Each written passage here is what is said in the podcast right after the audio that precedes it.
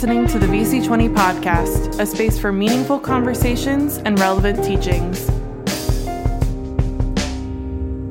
Thanks for tuning in to the VC20 podcast. Y'all have no idea how long I wanted to utter those words. But hopefully, this is one of those better late than never situations. Shout out to my man Alberto on the ones and twos back there, the wizard who has made this podcast happen. Uh, and uh, today we're going to be picking up where we left off last week. Uh, we started a sermon series through the books of First and Second Kings, looking at the lives of two major prophets, Elijah and Elisha. And today, uh, I want to talk to you about this this encounter that Elijah has with a widow. So, if you have your Bibles, go ahead and turn with me to uh, 1 Kings 17. If you are driving in your car, please refrain from grabbing your Bible and you pay attention to the road. But uh, if you do have a Bible, flip with me to 1 Kings 17 or scroll with me. Perhaps you're on your device. And uh, I'm going to pick it up in verse 8. We're actually going to work our way through verse 24. But uh, to begin with, I just want to read through verse 18. The word of the Lord says this Then the word of the Lord came to him, him being Elijah Arise, go to Zarephath, which belongs to Sidon, and dwell there. Behold, I have commanded a widow there to feed you. So he arose and went to Zarephath.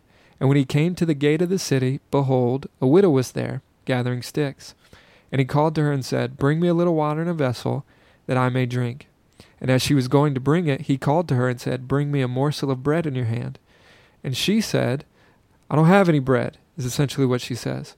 As the Lord your God lives, I have nothing baked, only a handful of flour in a jar and a little oil in a jug. And now I'm gathering a couple of sticks, that I may go in and prepare it for myself and my son, that we may eat and die. This this woman has essentially given up on life and and she's ready to cash the whole thing in. Verse 13 Elijah said to her, "Do not fear, go and do as you have said. But first make me a little cake of it and bring it to me, and afterward make something for yourself and your son. For thus says the Lord, the God of Israel: The jar of flour shall not be spent, and the jug of oil shall not be empty, until the day that the Lord sends rain upon the earth." And she went and did as, as Elijah said. I love this woman's obedience. And she and he and her household ate for many days. The jar of flour was not spent, neither did the jug of oil become empty, according to the word of the Lord that he spoke by Elijah.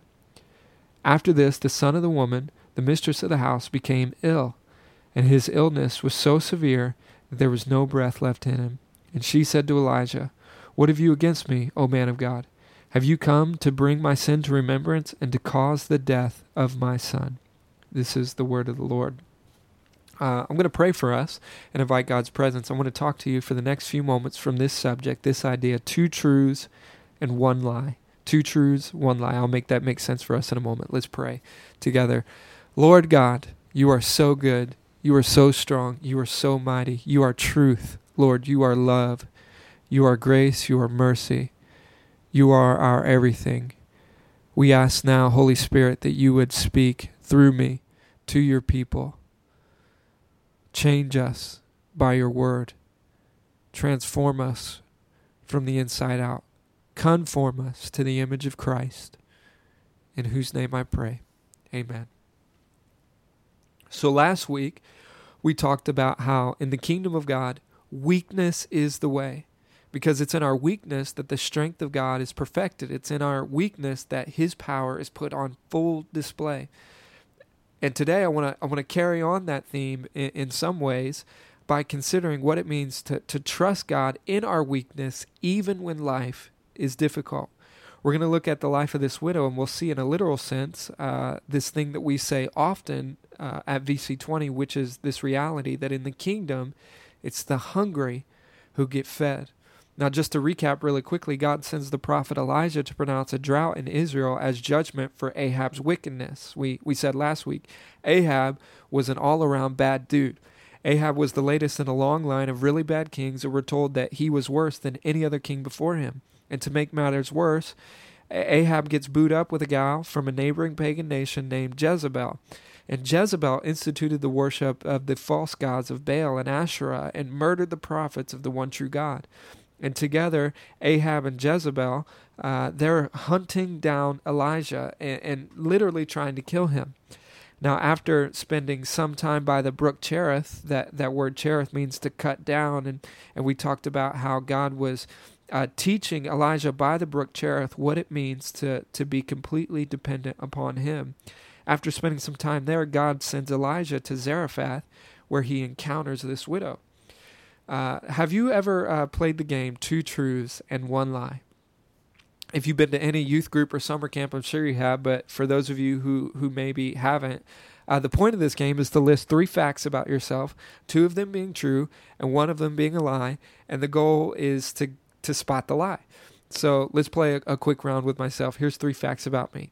Number one, I used to work for an NBA All Star, an Olympic gold medalist. Number two, I'm secretly an introvert. And number three, I once shattered every bone in my left forearm and wrist trying to dunk a basketball. Can you guess the lie? Yeah, it's it's number 2. I'm secretly an introvert. I'm not an introvert. In fact, I don't understand you people. I am a raging extrovert, and if you know me, you probably didn't have too difficult a time of guessing that.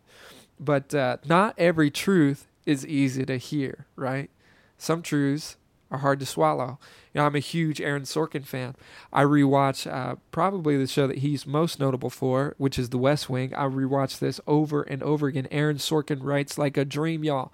A lot of y'all are too young. You don't even know The West Wing. I can't encourage you enough to to to watch this thing just for the sheer genius of the show. In fact, I contend that every American should be required to watch The West Wing every election cycle because it would make us all so much more informed voters.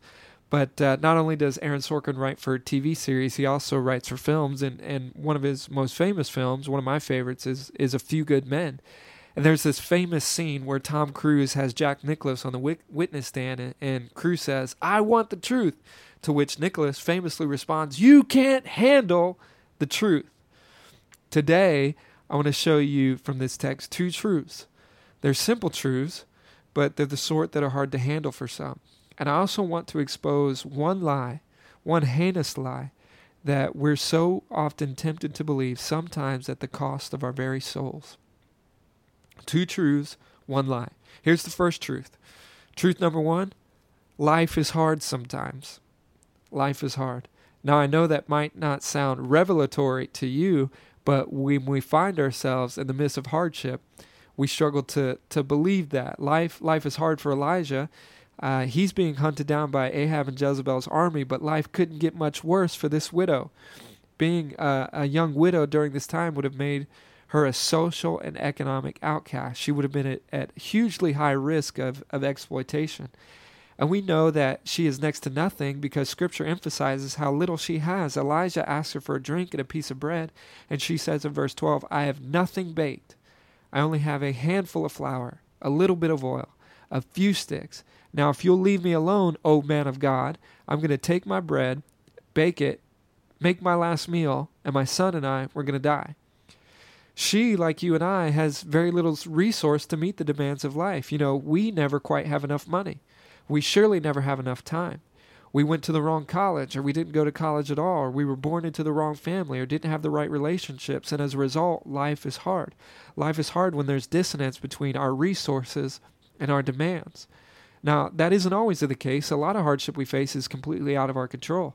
It could be the result of an unfavorable diagnosis or some other sort of tragedy. You know, I was talking to one of our leaders just a few days ago, and they were describing how they feel like they're running on fumes and experiencing a dark night of the soul because pre COVID they were crushing it at work and they were on the fast track for a pr- promotion, but then this virus hit. And now they're confined to working from home by themselves, bored out of their minds for eight hours a day their relationships have suffered, their emotional health has suffered, and and I share this story with you because I know a lot of you are going through the exact same thing. For many of you, life is hard right now. Life is hard. Uh, maybe not right now. If life is good for you, we're praising God and rejoicing for you. But but I'm sure you've been through a bad experience or two, and and and nobody should ever preach to you a gospel, nor should you ever believe a version of the gospel that does not include that reality. Life is hard. Jesus seemed to go out of his way, in fact, to prepare his disciples for hardship and suffering. John 16 33, Jesus says, uh, In this life, you will have trouble. He doesn't say you might, he doesn't say perhaps. He says you will most certainly have trouble. And Jesus would know because the guy got murdered. So, what do you do then when life gets hard? This woman, she thinks she's preparing her last meal. But then Elijah has the audacity to ask her to feed him first because God said he was going to provide. Can you imagine what this woman might have been thinking? You know, it isn't likely that she worshiped Yahweh because Zarephath was the capital city of Sidon, where Jezebel was from, like I said earlier. It was a nation that worshiped the pagan gods of Baal. But clearly, as they always do, these false gods failed to hold up their end of the deal, and this woman finds herself with no other option. She, she's left with no other hope. And so she uses all that she has left, and, and by faith, it seems, she prepares this meal for Elijah. And that simple act of faith made a way for a miracle in her life because, sure enough, God is a promise keeping God. God did what He said, and, and her jar of flour was never spent, and her jug of oil was never empty. Obedience led to her blessing. God turned her scarcity into abundance. When life is hard, we need to continue to trust God, and our trust is proven through our obedience. You know, perhaps uh, many of you have been laid off or furloughed during COVID. Uh, I'm not sure if this is true for you. I don't want to project this upon you, but whenever I go through some financial hardship, the first thing to go is my giving. It's my generosity. But what if in those moments we decided to to to give over and abundantly? What if in those moments we we decided to trust God and by faith we gave we gave uh, extravagantly? When life is hard, we need to continue to trust God and that trust is proven by obedience. We can't just talk about it. We got to be about it. We got to bring to God what little we have, whether it's a little oil and a little flour, and watch Him make a miracle out of it. When Elise and I are visiting our, her family in D.C., we like to worship at this one church in particular that reminds us of the vineyard. And one Sunday, in the middle of that worship set, a, a woman got up on stage and she shared this prophetic word that I'll never forget. It, it's such a simple word, but it struck me so in the moment. She said, I see a ladder, but it only has one step, the first step. And a one step ladder might seem pretty useless, but God is simply calling you to take the first step and to trust Him with the rest. If God you showed if God showed you the solution, if if He showed you exactly where He was taking you, the first step wouldn't require faith. But faith is what we need during hardship. Faith bridges the gap between our present circumstances and, and what we believe to be true about the nature and character of God. I've used this example a ton. It's it's a well worn example if you've listened to any of my sermons, but but I'm going to share it again because it, it, it, really fits this point. You know, if Elise were to come down and, and ask me for my car keys, I would give them to her without reservation. I don't, I don't need to know where she's taking my car. Uh, she could be driving it into a tree. I, I don't think she would do that because that would hurt her and me. But but I don't need to know what she's doing with my car because I know her. And and I, I know that she intends only good for my life and that she loves me and that she cares for me. And likewise, we we by faith can trust God with the car keys to our lives, if you will, not always knowing the destination, but knowing Him and trusting Him. So the first truth, life is hard. The second truth, God moves in mysterious ways. Or to say it another way, God rarely moves in convenient ways or ways that we want or expect. God will surprise you with how he answers your prayers or how he chooses not to answer your prayers. God will surprise you with where he calls you to go and what he asks you to leave behind. You know, often God's ways seem like the wrong ways, but Isaiah 55 9 tells us that his ways are higher than our ways, and his thoughts are higher than our thoughts. God's working in mysterious ways in this story. The fact that Elijah finds himself in Zarephath is, is kind of strange, y'all. Like I said earlier, Zarephath was a city in Sidon, which, if, if they had Wikipedia back then, its notable residents would have said Jezebel, the same woman who's currently trying to kill this man. The fact that God sends Elijah to the widow is weird too, because the famine is no respecter of persons, and Sidon is no small place. But instead of sending Elijah to royalty or to those in power, God sends him to this poor and lowly widow. The first sermon that Jesus ever preached was a sermon about this story. Luke chapter 4, verse 25, it says, I assure you, there were many widows in Israel in Elijah's time when the sky was shut for three and a half years, and there was a severe famine throughout the land. Yet Elijah was not sent to any of them, but to a widow in Zarephath in the region of Sidon. Jesus made this widow the star of the story. The fact that God is a God of the outsider and always bends toward the broken made the religious leaders of his day so angry they tried to kill him after his very first sermon. I preached my first sermon when I was like 14 years old. And when I was done, everybody told me how cute I was. And we all went out to Applebee's. But God is faithful to his word. And he honors this widow's obedience by blessing her with abundance. And and you know that would have been a great place for the story to end. The praises are going up, the blessings are coming down. God is providing in abundance. But then verse 17. We all have those verse 17 moments in our lives. Those moments of hardship that are um, completely unexpected. They sneak up on you like a sucker punch, sucking all the proverbial wind out of you. Verse 17, it says, After the blessing, the son of the woman, the mistress of the house, became ill. And his illness was so severe that there was no breath left in him. This, this widow's little boy is dead. And this widow's response in verse 18, this leads us to the lie that I hope to expose. Verse 18, she says, What have you against me, O man of God? You have come to bring my sin to remembrance and to cause the death of my son. She says, What gives, man? Are you here to punish me for all the wrong that I've done by taking my son from me? You know, the lie that we're tempted to believe when trials come, the lie that chokes out all hope and suffocates our faith, is, is the lie that God is out to get us when when we find ourselves in the face of difficulty, one of the things that we we often believe is that God is angry with me. He can't wait to punish me. He's sitting in heaven waiting on me to mess up so he can reveal his true colors. You know, it's not unreasonable to feel this way when you face the death of someone you love, or when you face the end of a marriage, or a dream is being stripped away. And it makes sense why this widow reacted this way, but it is a lie nonetheless. Listen to me, VC20. One of Satan's greatest strategies is to try to get believers to think that God is our enemy. A God who who's out to get us doesn't describe our God at all. It actually describes the false gods of, of Baal. Baal was uh, notorious for uh, withholding blessing and divvying out punishment to all who would uh, disobey him. He was an incredibly vi- vindictive God. Our God is a God of love. The fundamental truth of the Christian faith is that God is love. I've struggled with this my entire life. I'm paid to do this, but it's still a struggle. I live with this suspicion that God is constantly disappointed in me that I'm always letting him down somehow. Now, here's what I'm not saying I'm not saying that God is impartial to our sin and that he doesn't discipline his children.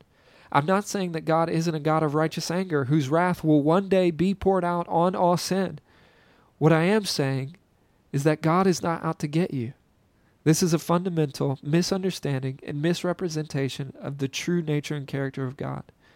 God isn't out to get you. He's out to save you. He's out to love you. He's out to bless you. Second Peter chapter 3 verse 9 tells us the true heart of God. It says the Lord is not slow in keeping his promise as some understand slowness. Instead he is patient with you, not wanting anyone to perish, but everyone to come to repentance. This is the God that we serve. God isn't out to get you. God's out to love you. Let's pick up our story in verse 19. Elijah says to her, "Give me your son." And he took uh, him from her, her arms and carried him up into the upper chamber where he lodged, and laid him on his own bed. And he cried out to the Lord, O Lord my God, have you brought calamity even upon this widow with whom I sojourned by killing her son? Notice Elijah, God's number one prophet, probably seminary trained Bible scholar. He doesn't know what's going on here, which uh, means that you and I are in good company. God works in mysterious ways. Verse 21 Then he stretched himself upon the child three times and cried to the Lord, O Lord my God, let this child's life come into him again. And the Lord listened to the voice of Elijah, and the life of the child came into him again, and he revived. And Elijah took the child, and brought him down from the upper chamber into the house, and delivered him to his mother. And Elijah said, See, your son lives. And the woman said to Elijah, Now I know that you are a man of God, and that the word of the Lord in your mouth is truth. The final word in our story is truth. The truth of who God is needs to prevail over the lie that we're so tempted to buy this lie that God is out to get me. Like I said, if you're listening, maybe someone uh, uh, lied to you and told you that this was a sports podcast and you've been duped, but perhaps you're listening and you're not a Christian. I want you to know that God's not out to get you. With every act toward you, He's out to save you. He's out to woo you. He's out to win you and show you that He is a God of everlasting love. Perhaps you, you, you are a believer, but the hardships of life still don't make much sense. Here's what you can be assured of today every act from God is an act of redemption. Everything he does has a redemptive quality to it. And so I want you to take heart today. And uh, when you're facing hardship, know that with God, the worst thing is never the last thing, that He is for you, that He loves you. And this is a God who's worth trusting because He always follows through on His word. Let me pray for us. Lord, I pray that you would uh, really reveal to us in a real and tangible way the kind of God you are. A God who is oriented toward us in love, whose love isn't wearied by our sin, whose love is everlasting.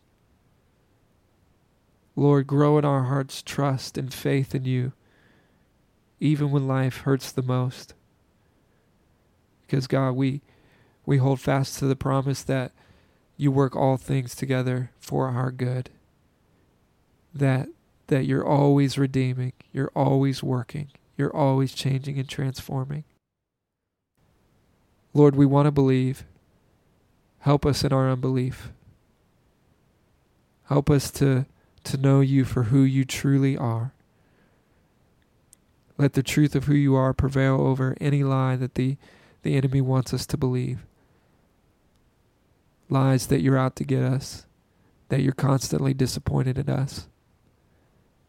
It's your heart, Lord, it's your will that all would come and none would perish. So we come to you today with all that we have, with our struggles, with our hardships, with our curiosities, with our questions. We come to you today, trusting in your goodness. It's in Jesus' name we pray. Amen.